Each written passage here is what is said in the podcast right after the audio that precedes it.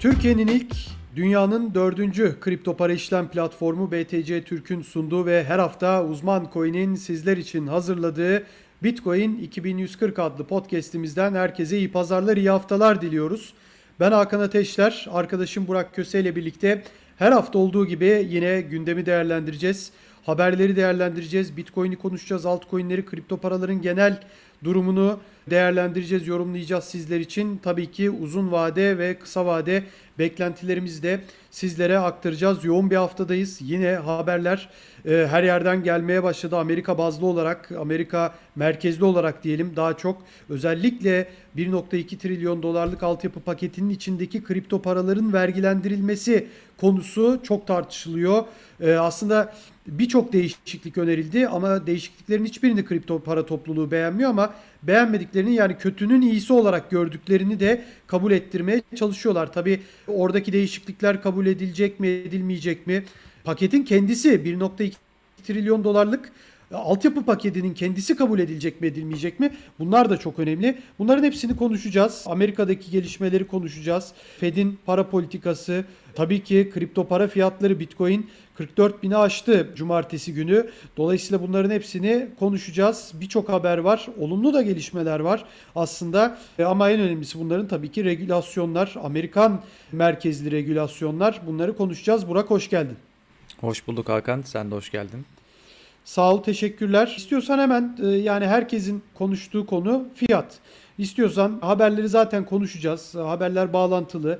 Yani çok fazla gelişme var. İşte Binance sürekli olarak, Champeng Zaho sürekli olarak işte biz e, regülasyonlara uyacağız diyor, her şeyi yapacağız diyor. Hatta kendi yerine bir CEO aradığını da söyledi. Regülasyonları bilen, hukuk kurallarını bilen. E, ama bununla birlikte de Binance Amerika'nın, Binance US'in regülasyonları aslında çok iyi bilen bir CEO'su vardı. O istifa etti. Beklenmedik bir gelişmeydi bu.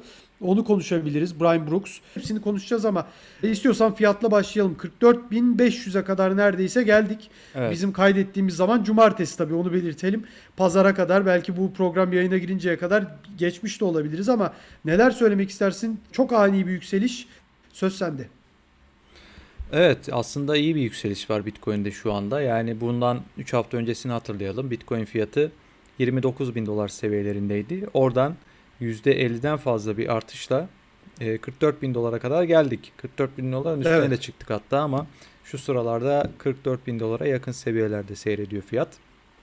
Şunu söylemek istiyorum en başta. Şimdi acaba boğa piyasası sona erdi mi, yükselişler bitti mi gibi bir şey vardı bundan önce, haftalar önce göz önüne aldığımızda.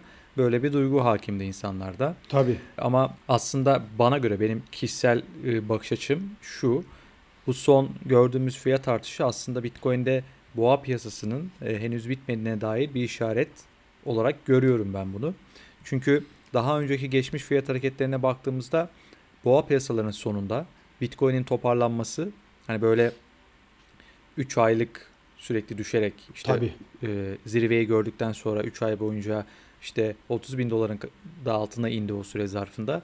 Ondan sonra gelip böyle toparlanıp 44 bin 45 bin dolar seviyelerine yükselmesi en başta hala Bitcoin'e karşı bir e, önemli bir iştah, alım iştahı olduğunu Tabii. gösteriyor ve geçmişteki boğa piyasalarına karşılaştırdığımızda böyle bir toparlanma bu böyle kısa bir süre zarfında görülmüş bir şey değil. O nedenle ben bu son gördüğümüz fiyat artışının Bitcoin'de henüz bir şeylerin bitmediğinin işareti olarak görüyorum aslında. Diğer yandan tabii yatırımlar sürüyor. Kripto para sektörüne genel anlamda sermaye yatırımları devam ediyor. Mesela FTX borsası 900 milyon dolar yatırım almıştı geçenlerde. Onun dışında yine irili ufaklı 30 milyon dolar, 50 milyon dolar, 120 milyon dolar geçtiğimiz günlerde yine bir başka şirket yatırım aldı. Bu yatırımlar sürüyor bir yandan. Bir yandan madencilik sektörüne yatırımlar devam ediyor. Ve Bitcoin için aslında önemli bir çeyreğe de giriyoruz. Son çeyrekte Bitcoin acaba daha önceki boğa piyasalarında yaptığı şeyi tekrar yapacak mı? Eğer yapacak olsa, eğer Ekim Aralık aylar arasında Bitcoin tekrar daha önceki boğa piyasalarındaki gibi bir hareket gösterecek olsa o zaman Bitcoin'in 65 bin dolarlık zirvesinin daha ötesine taşınması lazım. O evet. yüzden tabii önümüzde birçok gelişme var. Kasım ayında Taproot gelişmesi var. E, yazılım olarak yazılım anlamında Bitcoin'in teknik tarafında. Bu mesela hemen karşılaştırma yapıyorum. 2017 yılında da bir Segwit vardı. Ve bu güncelleme 4 yıl aradan sonra gelen Bitcoin için en büyük güncelleme olacak. Bunun yaratacağı hava önemli. Önümüzdeki Kasım ayında, Ekim ayında bu Taproot güncellemesine doğru ilerlerken o yüzden ben Bitcoin'in son çeyreğini aslında değerlendirdiğimde olumlu görüyorum. Yani herkes zaten e, herhalde bir iki tane istisna her yerde vardır. E, çok ciddi şekilde olumlu hareketler bekleyen kişi sayısı uzmanlardan tabii ki bahsediyorum. Yani normal kalabalıklardan bahsetmiyorum. Çok fazla. İşte bugün e, Grayscale bile dikkat edersen hafta içinde onlar da bir küresel ETF yöneticisi ve bu alanda çok tecrübeli bir ismi. Neredeyse Amerika'da 20 yıllık finans geçmişi olan bir e, kişiyi e, ben notlarıma bakayım. David e, Laval adında bir yöneticiyi küresel ETF yöneticisi yaptılar.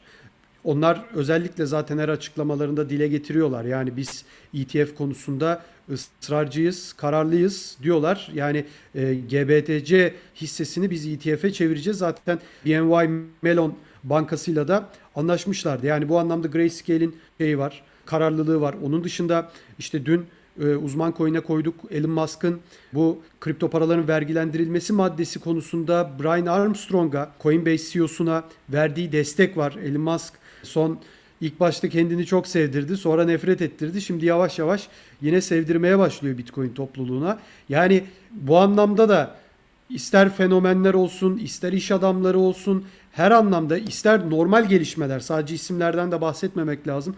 Her türlü gelişmelerde işte JP Morgan 4 tane Grayscale fonuna yatırım yapma şansı tanıyor müşterilerine, varlıklı müşterilerine, özel bankacılık müşterilerine. Dolayısıyla aslında her şey gidiyor. Dolayısıyla burada çok da fazla kötü bir şey konuşabilecekmişiz gibi gelmiyor bana. Hiç belli olmaz tabii. Hani burada bunları dinleyip de bütün paranızı böyle hani e, her şey iyi olacak diye yatırmamanız lazım. E, mutlaka onu asla şey yapmayız, tavsiye etmeyiz ama yani haberlere bakıyoruz. E, işte Cuma günü seninle bir YouTube yayını yaptık. Orada sen söyledin madencilerin çok ciddi yatırımları var Bitcoin madenciliğine, kripto para madenciliğine özellikle. Yani bu anlamda gerçekten çok fazla umutsuzluğa kapalı, hiç umutsuzluğa bu arada kapılacak. Ben haber anlamında, temel analiz anlamında pek fazla bir şey göremiyorum. Ama bu podcast'in konusu regülasyonlar. Tabii regülasyonlar deyince Amerika akla geliyor. Yani sonuçta Avrupa'da olsun, Kanada'da olsun, Brezilya'da olsun birçok mesela ETF kabul edildi. Ama Amerika'da edilmediği sürece çok fazla da bir önemi olmadığını görüyoruz bunun. Haksızlık da etmeyelim ama öyle. Neler söylemek istersin? Amerika'daki bu regülasyon tartışmaları çok dikkat edersen dozajı da artmaya başladı. Sertliğinin evet. dozajı artmaya başladı.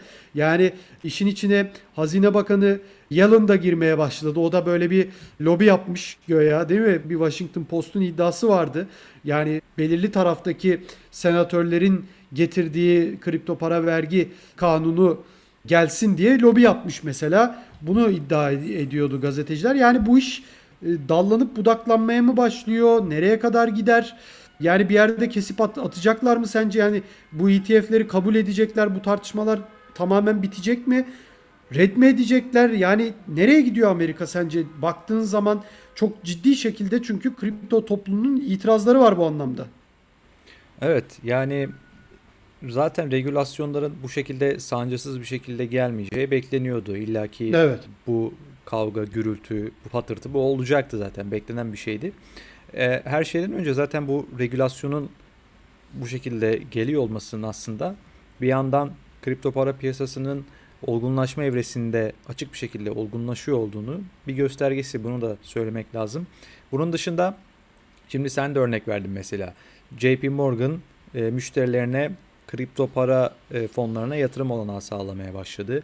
Ondan önce Wells Fargo yine geçtiğimiz günlerde hatırlayalım. Onun da bir evet, başka evet. haberi ortaya çıktı ve o da kripto paralara yatırım olanağı sağlamaya başladı. Mesela Wells Fargo dediğimiz kurumda yönetimi altında 2 trilyon dolarlık bir varlık var. Onun dışında Tabii.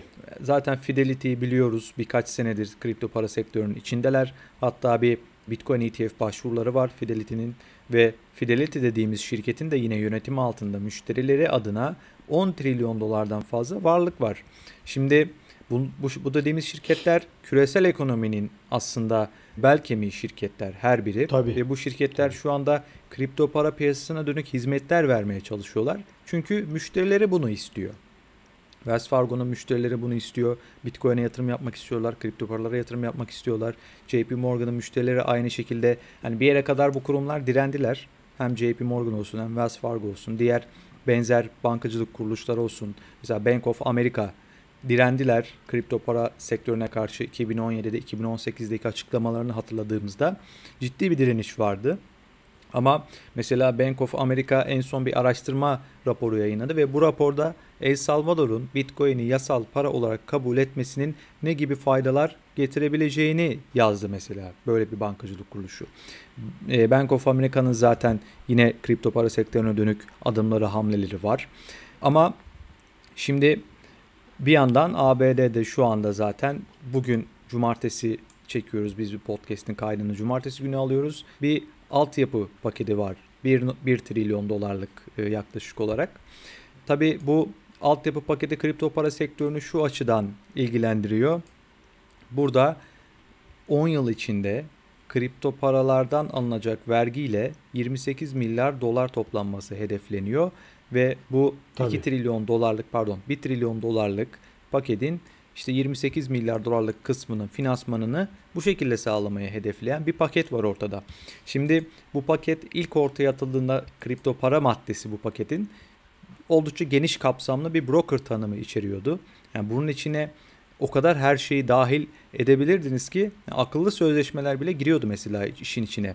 Sonuçta Tabii. akıllı sözleşmeler bir şirket değil. Sana e, vergi bildiriminde bulunabilecek bir şey değil. Ama kanun maddesinde baktığımızda böyle bir görüntü vardı ortada. Çok geniş kapsamlı sektörden, kripto para sektöründen tepki aldı, büyük tepki aldı. Sonradan 3 senatör Loomis, e, Wyden yanılmıyorsam birisi, diğerinin ismini şu anda Tommy. hatırlayamıyorum. Evet, evet Tommy. Bu 3 senatör kripto para yanlısı bir tutum sergileyen senatörler zaten ve bunlar bir değişiklik önerdiler. Bu değişiklikle beraber bu zaten kripto para sektöründe oyuncuların razı olduğu bir değişiklikti. Ancak böyle son dakikalarda bir değişiklik önerisi daha geldi bunun üzerine. Bu son değişiklik evet. önerisi de zaten e, büyük tartışma yaratmış vaziyette. Burada isimlere de bir söyleyeyim. Onu da not almıştım ben. E, Warner ve Portman önergesi bu iki ismin önergesi. Bu önerge artık cumartesi günü oylanacak biz bunu pazar günü yayınlayacağız. Ne olur ne olmaz bilemiyoruz ama her sektörden Coinbase CEO'su Brian Armstrong olsun, işte diğer birçok Gemini CEO'su, kurucu ortakları, e, diğer şirketlerden çağrı geldi ardı ardına ve Tabii. senatörlerden bu değişikliği reddetmelerini istemelerini istediler aslında takipçilerden ve e, kripto para yatırımcılarından. Şimdi bu önerilen son dakika değişikliğinde de şöyle bir şey var. Bir yanda kripto para madencilerini iş kanıtı dediğimiz, proof of work dediğimiz Bitcoin gibi madenciliğin bir enerji gerektirdiği kripto paralar var. Proof of work ile çalışan. Mesela Bitcoin onlardan biri. Elektrik elektrikle çalıştırıyorsunuz siz ağı. Onun dışında Bitcoin'e benzer Litecoin mesela. Ethereum var şu anda ama Ethereum'da bu sistem değişecek önümüzdeki Değişiyor. yakın, yakın Doğru. dönemde. Evet. Bunları e, bunlara muafiyet getirirken kripto para madencilerine proof of work üzerinden madencilik yapan kripto para madencilerine muafiyet getirirken diğer yandan son değişiklik e, Ethereum'da doğrulayıcı olup A ödüllerinden faydalananları da kapsama alıyor. Yani aslında olması gereken burada ikisinin de muafiyet kapsamına Tabii. alınması.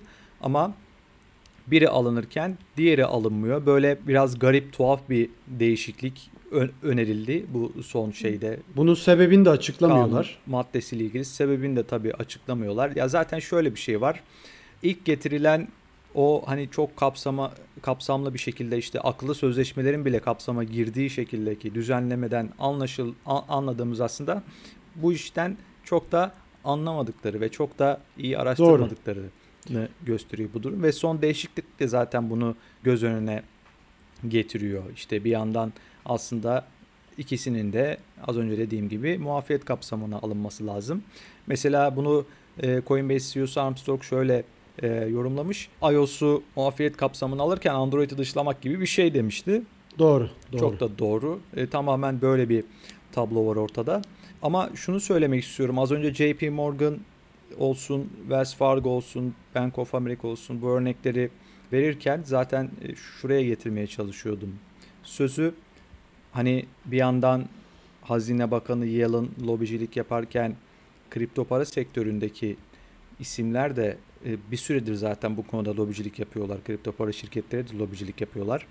E, bir yandan Tabii. JP Morgan, Bank of America, Wells Fargo, diğer işte şu anda aklıma gelmeyen birçok bankacılık kuruluşları da kripto para hizmetlerine yöneldikleri için bunların da aslında bu düzenlemeyi çok da istemeyeceklerini düşünüyorum. E, nihayetinde aslında şey olacak yani benim beklentim bir şekilde o değişikliğin geçmeyeceği yönünde. Öyle de olursa ki umarım öyle olur. Bitcoin fiyatında da önemli bir hareket görebiliriz bu e, o böyle bir gelişme görürsek eğer. Şimdi o zaman sana şunu sorayım hemen. Mesela regülasyonları çok uzun zamandır konuşuyoruz zaten. Tahmin edilmesi de birçok şeyin çok zor ama mesela Binance US CEO'su Brian Brooks'un istifası da var. O da cuma akşamı zannediyorum gelmişti doğru hatırlıyorsam. Yani e, bununla ilgili ne diyeceksin? Şimdi ben önümde açtım. O da bir tweet atmış. Yani istifa ettikten sonra istifasını zaten oradan duyurmuştu. Hemen okuyayım. Selamlar kripto topluluğu. Hepinize Binance US CEO'luğundan, CEO'luk görevinden istifa ettiğimi bildiriyorum. Stratejik e, yönelimlerimizdeki farklılığımıza rağmen eski işimdeki arkadaşlarıma büyük başarılar diliyorum. Sonunda da şöyle diyor. Çok heyecan verici şeyler gelecek. Şimdi tabii ki bir yere kadar e, resmi bir e, aslında resmi değil tabii Twitter hesabından yazıyor ama hani normal beklediğimiz bir istifa mesajı ama sonunda da çok heyecan verici şeyler gelecek diyor. Yani oradaki bir mesaj mı vermeye çalışıyor? İyi anlamda mı, kötü anlamda mı? Ya iyi anlamda gibi tabii de evet. hani bir ironi yaptığını düşünmüyorum heyecan verici derken. Ne, neler söylemek istersin? Bu istifayı sen bekliyor muydun? Yani ben şahsen beklemezdim. E, çünkü e, Binance bu anlamda işte yine hafta içi Hong Kong'daki vadeli işlemler hizmetini de kaldırdı yeni müşterilerine. Eski müşterileri için de kaldıracak. Zaten geçen hafta Almanya, İtalya, Hollanda üçlüsünde kaldırmıştı. Bütün Avrupa'da da kaldıracağının mesajını vermişti. Yani bütün bunlar olurken bir de oradan e, yani biz hep kardeşim biz regülasyonlara uymayı istiyoruz derken sizi bir anda böyle bir Amerika'da özellikle Brian Brooks istifasını sen nasıl değerlendirirsin? Evet o aslında hiç beklenmeyen sürpriz bir istifaydı. Tabii onun arka planını bilmiyoruz. Arka planda neler yaşandı, yaşanmadı, Bilmiyorum. bu istifa nasıl geldi? Tabii. Kişisel bir anlaşmazlık mı? Zaten tweetinde de söyledi işte stratejik yön farklılıklarından dolayı e, görevi bırakıyorum gibi bir şey söylemiş. Yani Binance'in aslında Champeng Zhao'da şey demişti. Burada daha proaktif adımlar atacağız regülasyonlar konusunda. Ondan sonra Hong Kong kullanıcılarına vadeli işlemlerin kapanması hemen ardından geldi. Binance'in zaten gideceği yer burası. Yani artık e, regülasyonlardan kaçış olmayan noktaya geldi sektör. Burada Türkiye'de bir düzenleme yapılıyor. İşte Ekim ayında e, mecliste kripto parayla ilgili bir kanun tasarısının meclise gelmesi bekleniyor mesela. Dünyanın diğer bölgelerinde işte regülasyonlar geldi geliyor dediğimiz zaten bu. Regülasyonlar geldiğinde işte yasal bir şirket olarak işte belirli yerlerde mukim olmak durumundasınız. Çok uzun bir süre kalmadı. Herhalde önümüzdeki 6 ayda e, sektör olarak önemli regülasyon hamleleri göreceğiz. Şirketlerin bunlara e, yaklaşımlarını, bunlara karşı cevaplarını, nasıl tepki vereceklerini göreceğiz. O yüzden önümüzdeki mesela 6 ayda bunu bekliyorum ben. Enteresan bir dönem olabilir önümüzdeki süreçte. Yani burada e, tabii şunu da söyleyelim yani bir dediğin gibi bir merkez ofis gerekiyor artık. Onların da bir merkez ofise belki biraz da hafiften bir küçülmeye gitmeleri de gerekebilir. Onu da belirtelim. Tabii regülasyonlar konusunda yani konuşulacak tabii birçok şey olabilir ama istiyorsan yavaş yavaş da e, sonlara yaklaşırken biraz da fiyattan bahsedelim. Hafta içinde Mike McClellan'ın Bloomberg'in emtia stratejistinin çok önemli bir raporu vardı. Zaten her ay neredeyse bu tip bir raporu e, yayınlıyor Bitcoin ile ilgili ve Bitcoin fiyatının yine 100 bin dolara gidebileceğine dair bir rapor yayınladı. Zaten bizi izleyenler veya uzmancoin.com'u takip edenler de hatırlayacaktır. Daha önceki raporlarında da Haziran ayında özellikle Mayıs'taki büyük düşüşten sonraki raporunda 20 bine gitme olasılığından daha çok demişti. 100 bine gitme olasılığı yani düşmez bu 100 bine gider diyordum Mike McClone. Neler söylemek istersin? Ee, yine bir 100 bin yorumu geldi. Ee, tabii altın olsun, diğer emtialar olsun çok çok geniş kapsamlı bir rapor. Beklentin nedir yani gerçekçi geliyor mu sana 100 bin dolar? Ben fikrini biliyorum da yine rapor olduğu için e, yine sorayım dedim. 100 bin dolar tabii gerçekçi bir tahmin bence ve o e, McCullough'un raporunda zaten sürekli daha önceki raporlarında da aylardır Bitcoin'in altının yerini almaya doğru gittiğini iddia ediyor. Bu zaten Bitcoin yatırımcılarının en çok beklediği şeylerden biri. Hep e, yıllardır dillendirilen bir şey. Bitcoin'in altının piyasa değerini alıp işte 400 bin dolar, 500 bin dolarlı fiyat seviyelerine ulaşabileceği hep söylenir. E, o yüzden 100 bin dolar bunların yanında biraz ılımlı muhafazakar bir tahmin olarak kalıyor açıkçası. E, zaten 65 bin doları gördükten sonra da tabii, 100 bin dolara tabii. o noktadan sonra çok da bir şey kalmamış oluyor aslında. E, şimdi belirli e, stock to flow modeli var çok meşhur. Bu modelin hala kusurlu mu, kusursuz mu, işte gerçekten belirlenen hedefe ulaşacak mı Bitcoin bu modele göre? Bu bunun testi zaten önümüzdeki aylarda olacak. 2021 sonu itibariyle aslında bu modele göre Bitcoin'in 100 e, bin doların üzerinde bir fiyat noktasına ulaşıyor olması lazım. Ve modelin e, nihai noktası da işte 288 bin dolar gibi bir fiyat seviyesi, seviyesi diye yanlış hatırlamıyorsam. Yani evet 100 bin dolar hedefi yıl sonu için bana gerçekçi geliyor ki yayının başında da e, bahsettim. Bitcoin'in hani 2013 ve 2017 boğa piyasalarını göz önüne aldığımızda şu Doğru, anki tabii. 2021 ile benzeştiği yönleri var. Eğer aynı şekilde hareket ederse ki Bitcoin aynı şekilde hareket edebiliyor. Göz göre göre yapabiliyor. O yüzden Ekim Aralık aylarında eğer 100 bin dolar gelecekse bu aylar arasında gelebilir. El, elbette yani Bitcoin bir noktada bu e, fiyat seviyesine ulaşacak. Burada e, bunu Tabii. öngörmek zor Tabii. değil. Bu 3 yılda olur, 4 yılda olur. Buna az, az olan buna bir süre biçebiliyor olmak. E, biz o süreyi biçemiyoruz. Yani ne zaman olur, ne zaman bu fiyat seviyesine ulaşır bilemiyoruz ama bir noktada 100 bin dolar ulaşacak. Ama önümüzdeki dönemde bu 3 aylık son çeyrekte 100 bin dolar olması Bitcoin'in şaşırtıcı olmaz, sürpriz olmaz. Beklenebilir bir şey olur. Göz göre göre gelen bir şey olur. Tabii. Şimdi şöyle bir şey var. Ee, bizi izleyenler belki şu anda onu da soruyordur. 100 bin dolar işte 80, 90, 75 artık neyse veya 100 binin üstü. Bu olduğu zaman e, altcoin rallilerinin de çok güçlü olabileceği belirtiliyor. Hem buna katılır mısın hem e, bu, bunun kripto para evreninin genel piyasa değerinde çok ciddi arttırması beklenir. Bu nasıl bir nasıl diyeyim duygu yoğunluğu yaratır dünyada? Yani işte Dogecoin'in neler yaptığını biliyoruz. Şimdi sev sevme ama 30 milyar dolarlık bir piyasa değerine ulaşmıştı Dogecoin. Yani Mayıs ayındaki büyük düşüşten önce de 2,5 trilyon dolardı genel piyasanın, kripto para piyasasının toplam değeri.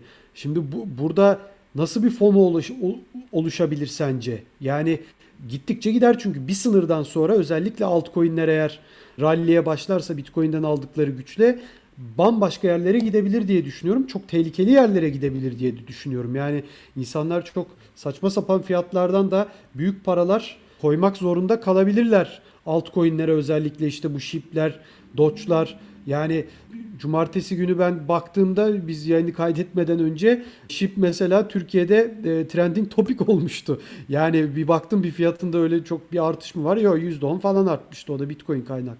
Yani o artış da sanki çok tehlikeli yerlere de gidebilir bir seviyeyi açarsa gibi geliyor bana. Evet e, öyle ol, olur muhtemelen de zaten çünkü ya çok hani Bitcoin absürt bu, fiyatlar görünebilir. Göre, görebiliriz evet. Bitcoin zaten o fiyat noktalarına e, bahsedilen bu fiyat noktalarına ulaşırsa e, evet. altcoin'lerde daha böyle ciddi bir rally dolar bazında Tabii dolar bazında. Görürüz yani. Bu zaten şimdiye kadar hep böyle oldu. Geçtiğimiz en son birkaç ay önce gördüğümüz fiyat rekoru, Bitcoin'in fiyat rekoruna ulaştığı dönemde de böyle olmuştu zaten. Tabii Bitcoin ayrı bir yerde. Yani insanların burada biraz dikkatli olmaları lazım. Altcoin'lerde tabii işlem yapabilirsiniz. Birçok borsada altcoin var. Ama hani altcoin'lere ayırdığınız miktar burada hep böyle işte riske edebildiğiniz miktar olmalı. Tabii. O yüzden elbette Bitcoin bu fiyat seviyesine ulaştı, ulaştıktan sonra hem diğer altcoin'lerde Ethereum dahil olmak üzere onlarda da dolar bazında daha ciddi bir artış göreceğiz. Eğer Bitcoin bu söylenen fiyat seviyelerine ulaşırsa. O yüzden ama şu şunu unutmamak lazım. Mesela Bitcoin bazında nereye kadar gidebilecekler? Son altcoin son gördüğümüz fiyat yükselişleri sırasında evet Bitcoin bazında ciddi fiyat artışları oldu. E, her bir kripto parada ama birçoğu da eski zirvelerini Bitcoin bazında çok da yakalayamadılar. Mesela Tabii tabii dolar anda, bazında da var yakalayamayan. Evet evet evet dolar bazında da var dediğin gibi. Mesela yani Litecoin yakalayamadı ya da ucu ucuna yakaladı ki 4 sene önceki ortamla şimdiki arasında çok büyük fark var. Yani Litecoin'in mesela aşması lazımdı. Ne bileyim Stellar, XRP tabii XRP'nin bir davası var ama yani e, arttırabiliriz yani bu, bu, bu örnekleri. Birçok coin yok oldu. Bazılarını hiç konuşmuyoruz bile. Yani hiç artmadılar. O anlamda yani hiç beklenmedik şeyler de olabiliyor. Bazıları işte Dogecoin ya 30 milyar dolar piyasa değeri oldu. Bitcoin'in şimdi baktığımızda geçen seneye göre işte hani 5 bin dolar 6 bin dolar tamam hani bir yerde 4 bin dolara 3 bin küsür dolarlara indi. Hadi diyelim orada çok az durdu ama belirli bir müddet önemli bir süre 6 bin dolar seviyelerinde işlem gördü mesela. Oradan e, 65 bin dolara baktığımızda Bitcoin'de %1000'den fazla bir artış oldu. O yüzden Bitcoin'in potansiyeli de bu anlamda yüksek aslında.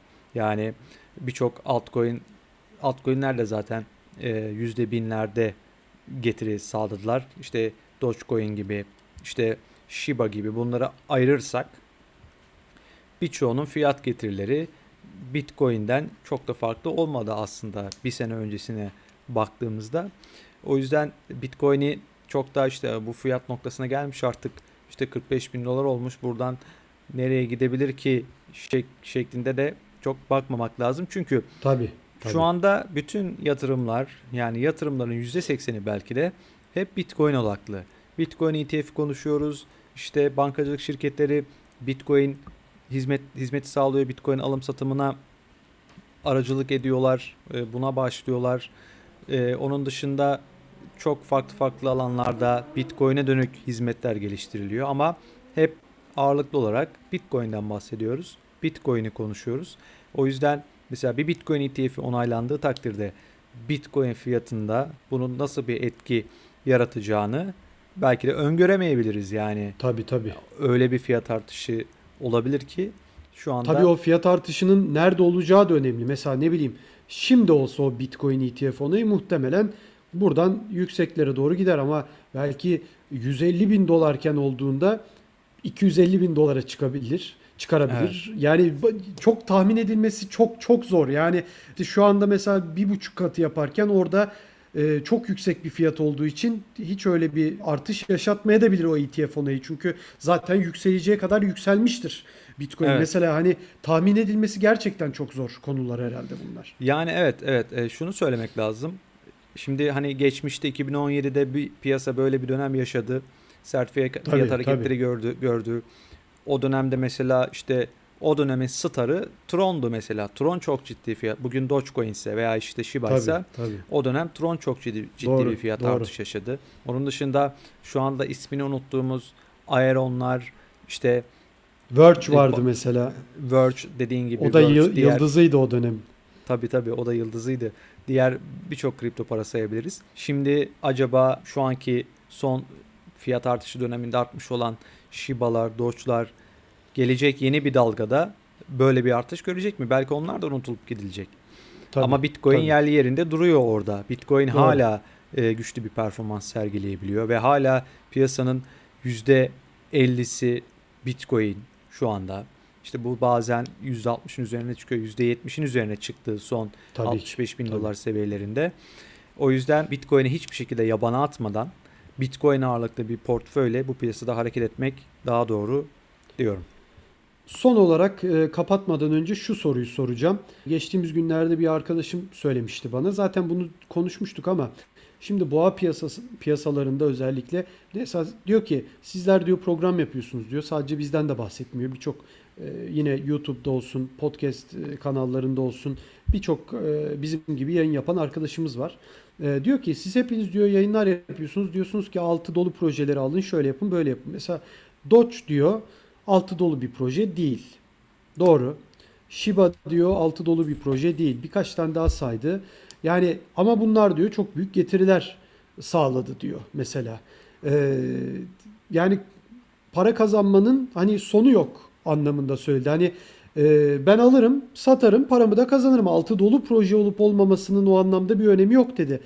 Doğru söylüyor ama uzun vade düşündüğün zaman herhalde işte senin bu dediğine denk geliyoruz.